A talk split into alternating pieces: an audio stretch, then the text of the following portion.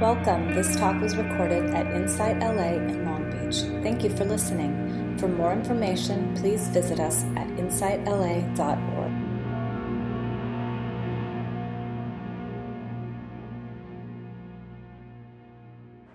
What I wanted to talk about today was um, a subject that I've been thinking about for thirty or forty years. Not too long. My first meditation teacher liked to say, uh, practice on and off the cushion. So there's maybe your meditation practice, your mindfulness practice, your Dharma studies practice. She'd say fifty percent is self-effort and fifty percent is grace. And in order to have grace, you have to have self-effort. And I've been contemplating that for a long time. What is self-effort? And what is grace? Mm-hmm. So I'll start just by um, asking a question, and I hope you'll participate and share a little bit on this, is um, in terms of self-effort, the intentions and the effort you bring to your practice, whether it's a sitting practice formally on the cushion, or a mindfulness practice that's going on through daily life, or Dharma studies, knowing, wanting to understand the teachings of Buddhist philosophy. Do you feel that your effort is where you want it to be? Do you feel that you're setting intentions and meeting them, or is there some desire or wish for it to be different? And if so, what would you like to be doing? Is there a goal or an aim? So, so who would like to share on that? Anybody want to offer what's going on in terms of effort, self-effort for you? Yes.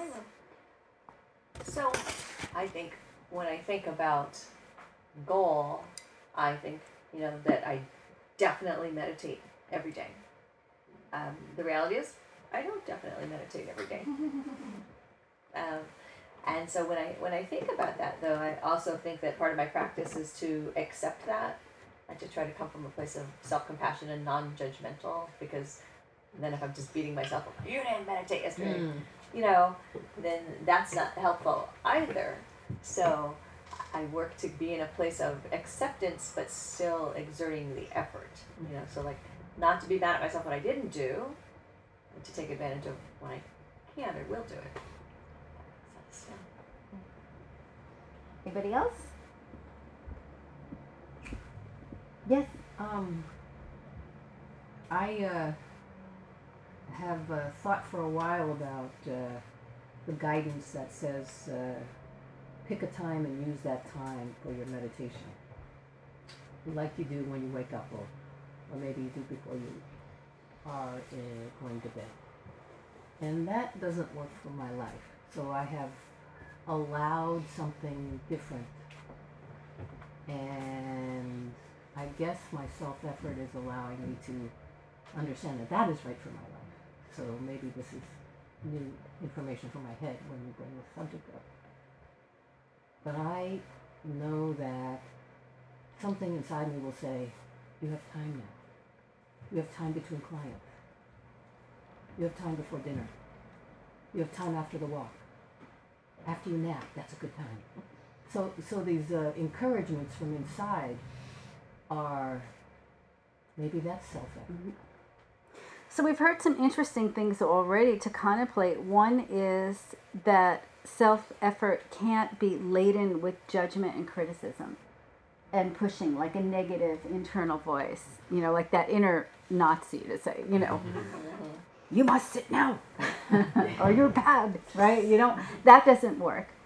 And that the other, that self-effort can be really a a journey and arriving at a place, and not a um, I must sit now, or I must do this practice now, you know, without a schedule, but that by deep listening, self-effort emerges. So two very good pieces of information already on self-effort.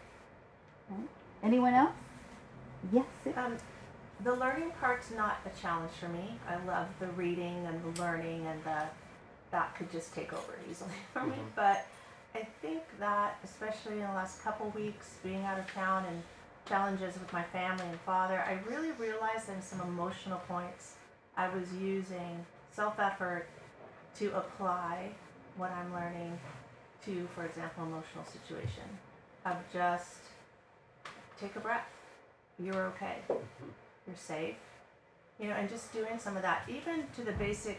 I was driving once and I was crying too hard to be driving. Feel your seat on the car seat. Your breathing. Feel your hands on the wheel. Just kind of come, and it just breaks up that. But it took effort, you know. I had to really. What should I do? I can't. Okay, just. Hmm. So I think the effort in the daily practice has been evident, but it's effort. It's good to notice when you're making that effort, because it reinforces your effort. And sometimes we don't notice our effort. We're not seeing that we're making that effort. So it's good to notice that, note it, and reflect on it. Because what we reflect on, we get more of. Anybody else about your practice and self-effort? I was going to share. Yes. So um, I, I don't always feel that my intention and my self-effort are meeting right now. My energy is pulled a lot by three little people. And when I get to a point where the space is there, I often feel like, oh, I don't feel like I can do that right now. Um, but as you mentioned, when I make a different choice, I often find it's not fulfilling me right now, the way that I expected giving myself that treat of whatever treat it is. And the self-effort is emerging whether I'm choosing it or not, which I'm thinking to myself, why can't it be easier? And then I realized, you know what, it actually is. It's it's happening even when I'm not choosing it. Mm. Yeah. So another good point is, even when we're making an effort, we may not get the outcome that we want. And that's where the faith comes in in practice, the faith to practice when we don't get the expected effort. Because sometimes uh, you're practicing, whether it's a mindfulness practice in daily life or sitting on the cushion, and it's like, oh, I made all this effort, uh, right? Just uh, uh, and that's just the ebb and flow of practice. But if we have that faith and the energy, um, in the long run, things start to change and shift. And we know that from long-time practitioners. There wouldn't be long-time practitioners if there wasn't Um, some reason to keep on practicing, right? To keep on going. So just because we have the effort does not mean we'll have the outcome, right? And we have to have that faith there. Anyone else about, yes?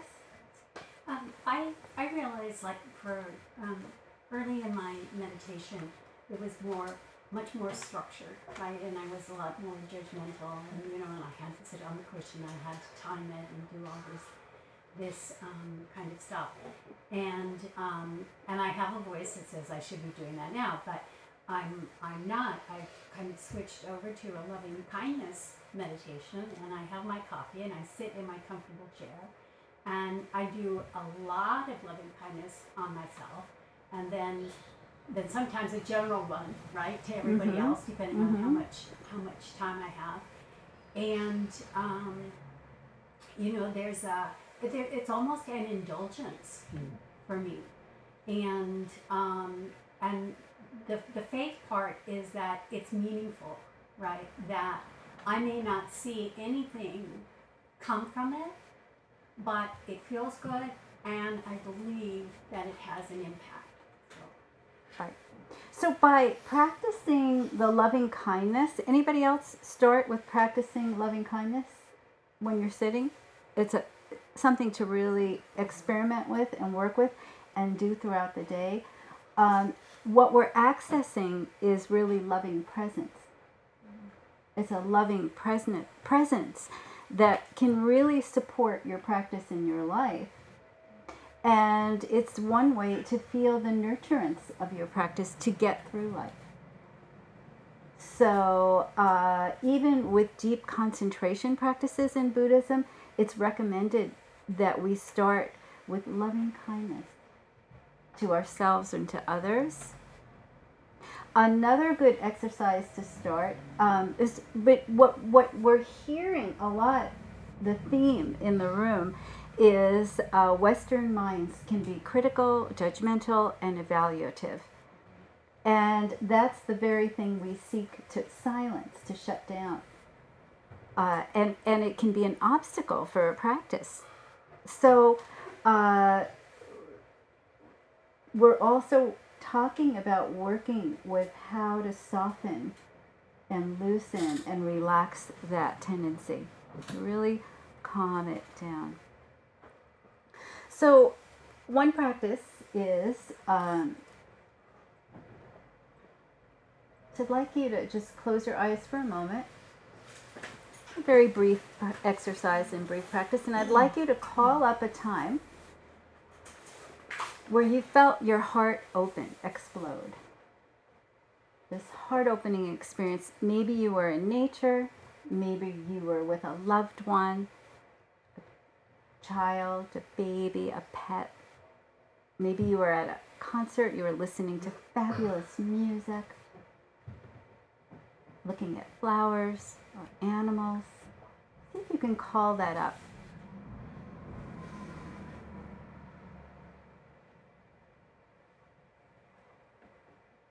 And if you can, allow this image. See if you can place that image in your heart, in your body, and get a felt sense of what it's like to feel that love.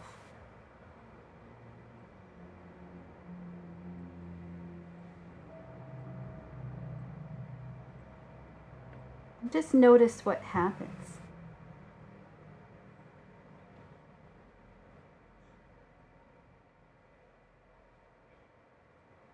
And when you're ready, you can slowly open your eyes. Just a little drop in, a little dip in.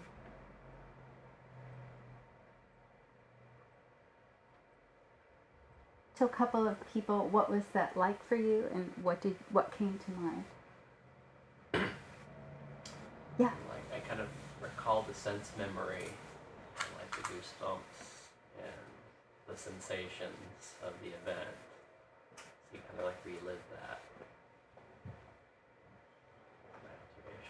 Okay, great. Anybody else?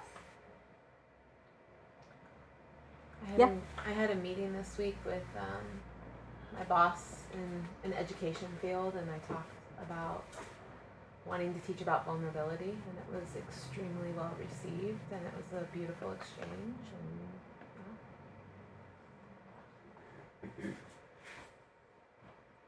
yeah. yeah. Um, it sounds silly, but anybody who knows me knows I adore my daughter. She's twenty-two. She's my life. So, um, she went up to Seattle and met her like four-month-old niece for the first time, and um. She sent me a picture. She was laying in bed. She'd spent the night and hadn't seen the baby the night before, and she was laying in bed that morning, and they brought the baby to her. And there's this picture of her just beaming, looking at this little baby, and the baby just looking at her and smiling. And as I imagined that, literally my, I was breathing deeper and broader, and I smiled, and I kind of teared up behind my eyelids. And it's just, just a beautiful picture of just pure, just pure joy, love. That's very nice. So. So when the heart connects with something, when it deeply, deeply connects, you'll notice the mind stops chattering and evaluating. And you're one with it. Sometimes you are. Sometimes you're appreciating it with a full heart, and sometimes you're really one with it. And I would imagine, I'm going to pick on Bruce a little because I know he's our resident musician, when you're really experiencing great music, very often the mind, the heart, the body is one with it. You're just so in it. You're not separate from it. And we call this a non-dual experience, a, a, a dropping into oneness, dropping our separateness. Dropping our separateness. So when my teacher talks about self-effort versus grace, right? Self-effort is, I bring my heart and quiet it down a bit and give this opportunity. And grace is something drops open and I'm no longer separate. I can contact the heart. And both are necessary for practice. Both need to come and play. And the Buddha talked about it uh, in um, right intention. It's what drives our action, what shapes our life. There needs to be that intention for practice. I intend to practice. And maybe sometimes I intend to practice in a specific way, or I'm open to practice flowing and emerging through my life. But there, we need to make space for it. The way you walk in here on a Sunday morning when you could stay in your pajamas, you know, you're making space for it. Um, so he talks about right intention as an act of deep reflection, conscious choice, reflecting our deepest value and aspiration. And so we need to bring the body. I think it was a twelve-step program where I heard the phrase, bring the body and the mind will follow. Well, here it's bring the body and the heart will follow. Mm-hmm. Bring your intention and the heart will follow. Uh, back in the day, uh, on the path, it was very common to go to India to meditate. It still is today. And the sitting group that I was in, uh, people would work night and day to save up their pennies to get on a flight to India so that they could sit for a long period of time. And I, of course, did that too. Uh, not as long as I'd liked, but I still did it. And, uh, you know, you'd save every last dime. You get on this long flight and uh, self-effort. Get there, and now it's hot as hot as hot inside. It's dusty. And back in that day, in the eighties, there was no phone. You were, the only thing you had was telegram back to the West. Mm-hmm. That was it. No phone, no cell phone. And uh, for me, walking around in a sari and not my jeans. Mm-hmm. You know, little things like that. Living in a room with thirty people. Mm-hmm. With two bathrooms. Mm-hmm. Wow. And the bathroom was in the floor. Mm-hmm. You know, it wasn't a Western bathroom. Learning how to eat, sitting on the floor with your hand. I mean, things like this, right? Yeah. Yeah. A schedule where you're up at four in the morning to practice, and you're practicing all day and working at the ashram. Um, just a very different lifestyle, to say the least. And uh, then not to talk about how you were going to have a bad stomach at some point to get yeah. used to all of the yeah. food and bacteria and going through that. Oh. Um, so there was self-effort there, self-effort to jump in the game and play it, right? To do it no matter what you thought, and to get your mind out of the way, your mind out of the way, mind out of the way. And Um, just enduring all that. And then at some point, and this grace takes over, this this mystery, uh, not just for me, but for others, that you're sitting for hours on end, and you're practicing day and night, and there's an ease to sleeping in a room with thirty or forty people, and waiting for the bathroom, and uh, eating in the way that everyone else is eating. And um, there's a flow that happens, and it becomes effortless. The effort turns into effortlessness. And uh, not just me, everyone. You know, this was a very common experience. So grace, after the effort comes the grace. We can't say when and we can't say how, but a little self-effort, a little grace. And so it's hard to define grace because practice has paradox. It has a great mystery to it. Did you notice? Right? Did you notice there really is a mysterious piece, this unknown piece that we we kind of have to somehow hold, embrace. So what do we talk about when we say grace? Sometimes it's flow, and I think you were referring to there's some kind of flow in your practice, that if you're making time, and you were talking about it, this flow begins. You remember. It's not your, a little intention to remember, and then you start remembering on your own. The remembering remembers you. Mm-hmm. A little bit of mystery. Right? What made me remember? What made me remember to pause, take a breath, sense my body, remember some of the Buddha's words, right? Be present to this moment. What made me remember that? No one knows. That's grace, right? Could say it's a little habit, but when does the habit stick? When does the habit become you? And who's doing the habit? The habit or you? And at some point, there's a surrender and a letting go. Like, I bought this plane ticket, and I can't call anyone on the phone, and my stomach really hurts.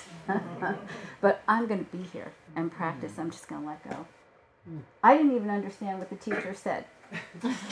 And they're talking Hindi constantly, and I don't know what's going on. But I'm going to practice.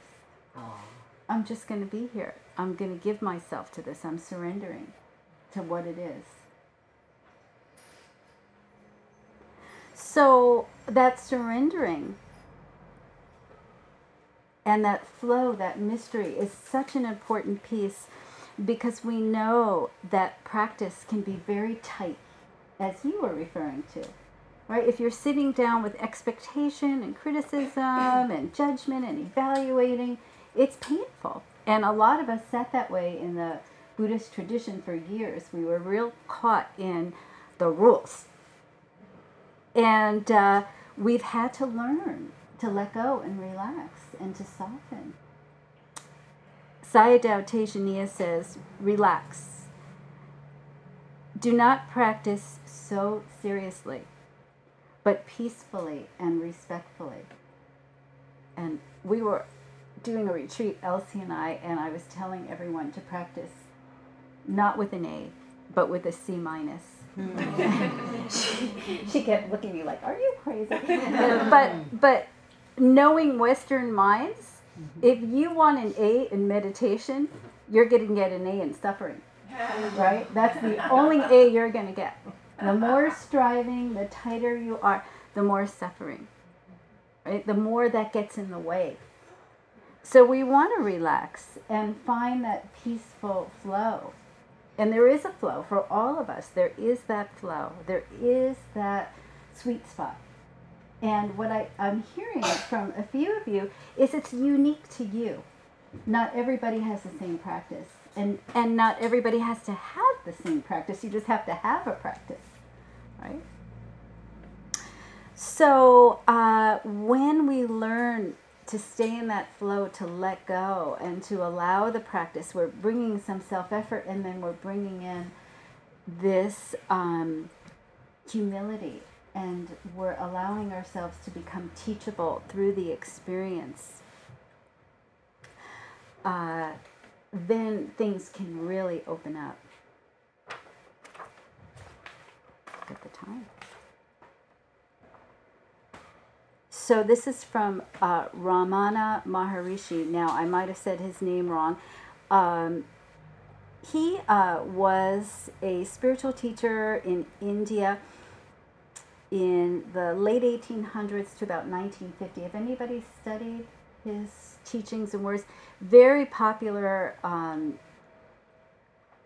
teacher that still, uh, all around the world, people still study and practice in his form. And he's called a non-dual teacher.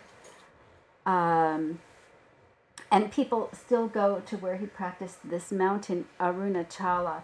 And a lot has been written about this mountain, because it's said that when you go to this mountain, you merge with it. You become one. You experience that non-dual self.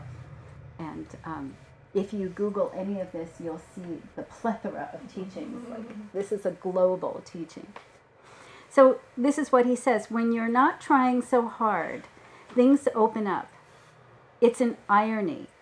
Be nothing, do nothing, and find the thunderous silence as your concepts dissolve. So there really is that paradox. Make an effort and then do nothing. Let's see what he also said. When the mind subsides, grace rushes forth.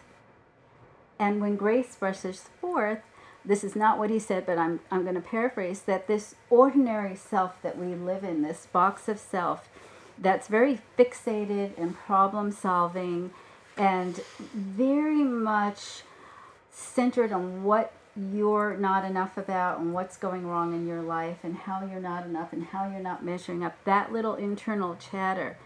Um, we want to go into something deeper than that. You know, we want to dive into something deeper, something sweeter. And that's when the mind subsides, the heart of being opens and lets go. And we relax into this dissolving and this potential of absolute peace. And there we can experience grace as true nature. Right? There's a grace right now. We're all breathing. And it's keeping us alive. Our body is pumping this oxygen. Our cells are being nourished.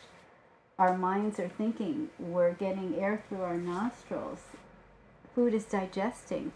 And I don't know how that's happening. I didn't authorize any of this. Right? And this is happening all over the world with every living organism. And here we are, the ocean's a few blocks away.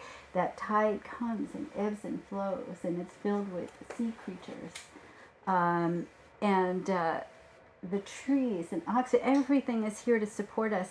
This is a primordial intelligence, true nature, something beneath us, holding us up, and we can tap into its benevolence, the caring quality, and the love and nurturance of the fact that something is breathing us. Something is moving us. I move my hand. I don't know what's happening, but I know that my hand is moving. And so the grace of our practice, the self-effort, and then the grace, and then the allowing the beauty of true nature to come forward. And true nature, when the mind is still, true nature comes forward in many different facets and capacities. And you might be experiencing it. Sometimes it's love, support, strength, wisdom, kindness, compassion, understanding. There's many different facets, many different beautiful aspects to it. Um, and it arises as we need it. And some of you who have been practicing for a while know that there have been times where the wisdom of your practice has arisen in a troubled or difficult moment or a tight moment. You've just experienced something else happen. And you know it's from your practice. You know it's from the mindfulness practice and the, the awareness practice. So we get to drop in to who we are beyond this mind that has a lot of images about who we are. And to know that they're images and they're stories. Some of them are self-limiting, some of them are better. I like some of my grandiose stories myself.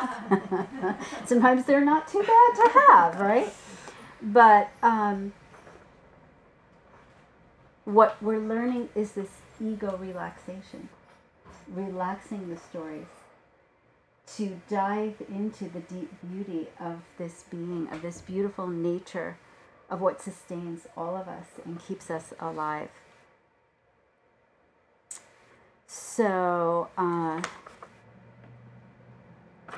I'll read something and then we'll do some sharing on this topic. So, you can close your eyes and just consider this as a bedtime story. Uh, cons- you don't have to relate to this. Just allow the words to flow in, and wherever you receive it, you receive it. Okay? It's a lovely lullaby. The important part of this practice and this experience is that we begin to see the delicate presence of loving light. It's not only inside her, I'm just going to use her as a pronoun, it's all around. It's everywhere. Bathing, blessing, all manifestation. All forms look as if they are melted and surrendered, softened, released. Everything looks luminous, beautiful, and in some complete harmony. She recognizes that essence has now manifested in boundlessness as the presence of an oceanic love that is the same light, time, and consciousness. It's a conscious love, a loving light, the convergence of presence, light, love, in a soft and delicate ocean that suffuses everything and cleanses it from all projections. All objects appear immersed in grace. All essential aspects manifest as a sweet substance.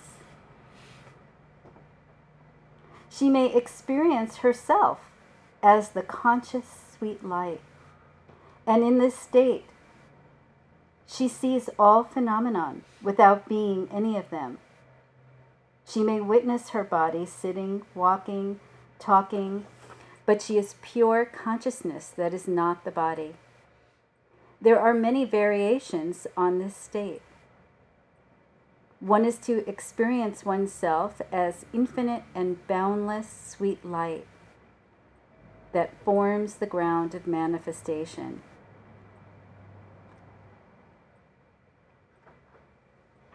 She becomes part of the ocean, a big drop of the ocean, and the drop is a dense liquid honey or amber nectar, as if the ocean of light liquefies as the location of a body, big, wonderful drop of grace. She feels and sees herself surrounded by grace. Her essence feels like an inseparable part of the ocean.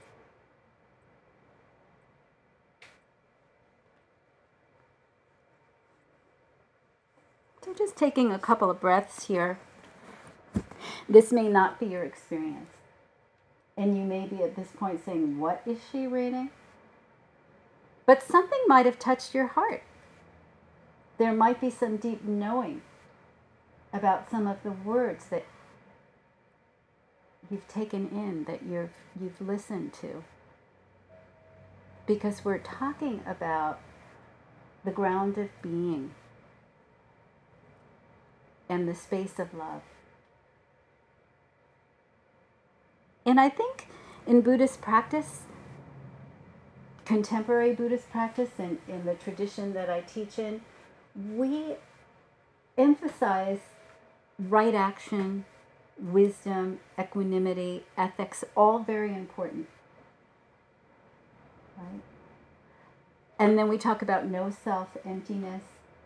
But we need to celebrate and be sustained and held by boundless love, by compassion, and that heart flowing. That this is sort of the qualities that help us manage life so that we can show up in the world and still feel that grace of our practice. So I'll end here. So thank you for making the self-effort to arrive and to come and to sit. And may grace carry you throughout your days.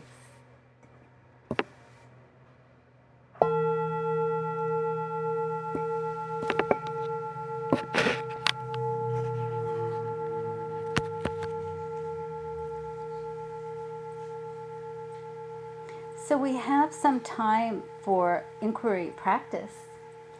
And I'd like you to find a partner or two or three. And just reflect on how the talk has hit you today. It may be that you would like to bring more self-effort to your practice. It may be that you're experiencing this flow of grace and what it's like for you, how it shows up. Or see what shows up. So one of the things that you could do if you like is to um, set a goal or an aim. A goal is not a good word in the world. I did not say that word. But to set an intention, let's say, and you can use your uh, meditation buddies here to tell or to text or to uh, work with of how you would like to, where you'd like to apply your self-effort. Um, what you would like to do in your practice. And, and don't be afraid of that. You know, you don't have to be perfect with it, but it's setting an intention um, to intend to practice and stretching yourself a bit. Uh, not being afraid of that. Going for it. So, so that's something you can do today or any other time. And I think um, two people in our Sangha that I know of, they call each other to meditate. So they get, sit down and meditate, and they, they put the phone down, and they meditate together. And I actually do that, too, with a friend at night, because night meditation's hard for me. We call each other, um, and then we just meditate, and the phone sits there. And it, and we always say, oh, that feels so good. And then we go, but why don't we do that more often? You know, it's the nature of the beast that we're dealing with in a busy world. So so what did you um, talk about, or what came up for you, or what were your observations? It would be a nice time to just share with the group. Yeah. What came up is thank you. Thank you, thank you. It was timely, it was meaningful, wise, perfect. Thank you. That's what came up.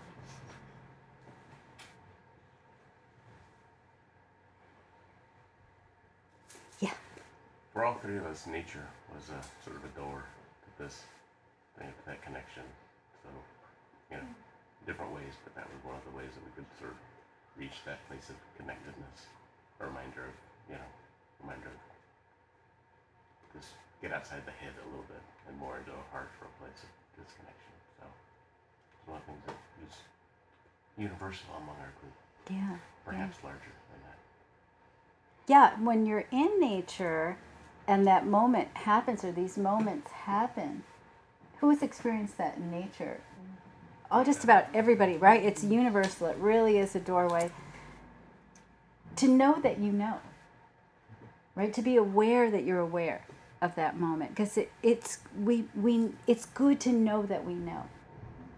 The Buddha talked about that, right? Knowing the presence and knowing the absence. So know that you know when you're in it, and know that that's it's nature as the doorway, but you went you entered the doorway. You have the capacity to enter, right? You invited yourself in.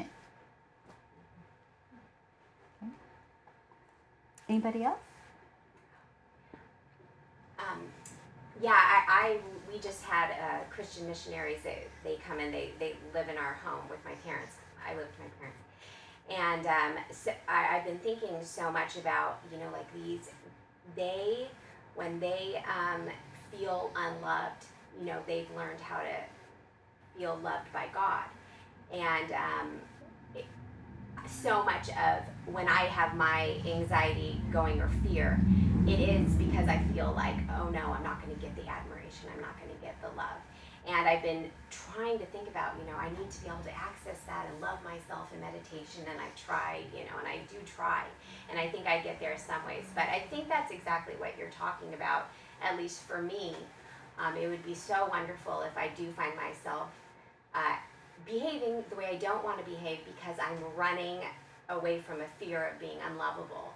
Or if Somi, you know, withdraws and he's my main, like, I, I just feel so admired and loved by him. And he withdraws that sometimes. And I go into, like, withdrawal.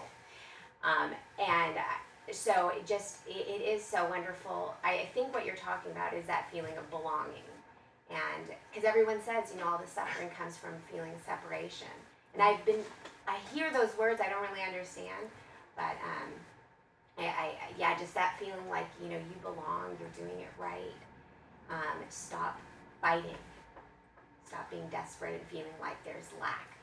Because deep down, nothing can really happen to our spirit, they say. And I do, I do sometimes feel that, like, my spirit's okay. All these craziness is going on, but I'm okay. Love. Right. Yeah. Right. Yes. That basic goodness. Yeah. That sustains us, to tap in there. Yes, thank you. Beautiful feedback. Thanks. Yeah. Anybody else? One last one.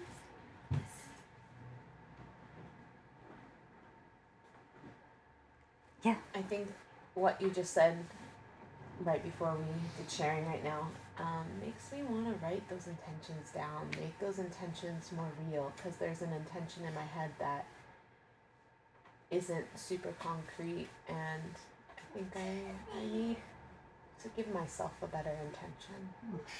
More specific, clear. Clear as kind. And it can be a small intention. It could be, uh, at night, I'm going to sit for five minutes. Right. I, that's an intention. Or ten. Uh, I'm, I'm going to do uh, some mindful movement and stretching. I'm not just going to stretch on my yoga mat, but I'm going to bring some awareness of the body with it. Right? Or I'm going to practice loving kindness when I walk in the door of someone's home or my home. Right? It, it can be very small in intentions. But you said it. Meaning, I want to live my values. I want to live what I value. It's another way of saying it. I want to live what I value. I'm going to bring some energy and some awareness, some intention. I'm going to bring some momentum. And when we bring that momentum, then uh, the grace will follow. You have just listened to a recording from Insight L A in Long Beach. For more information, please visit us at insight l a dot org.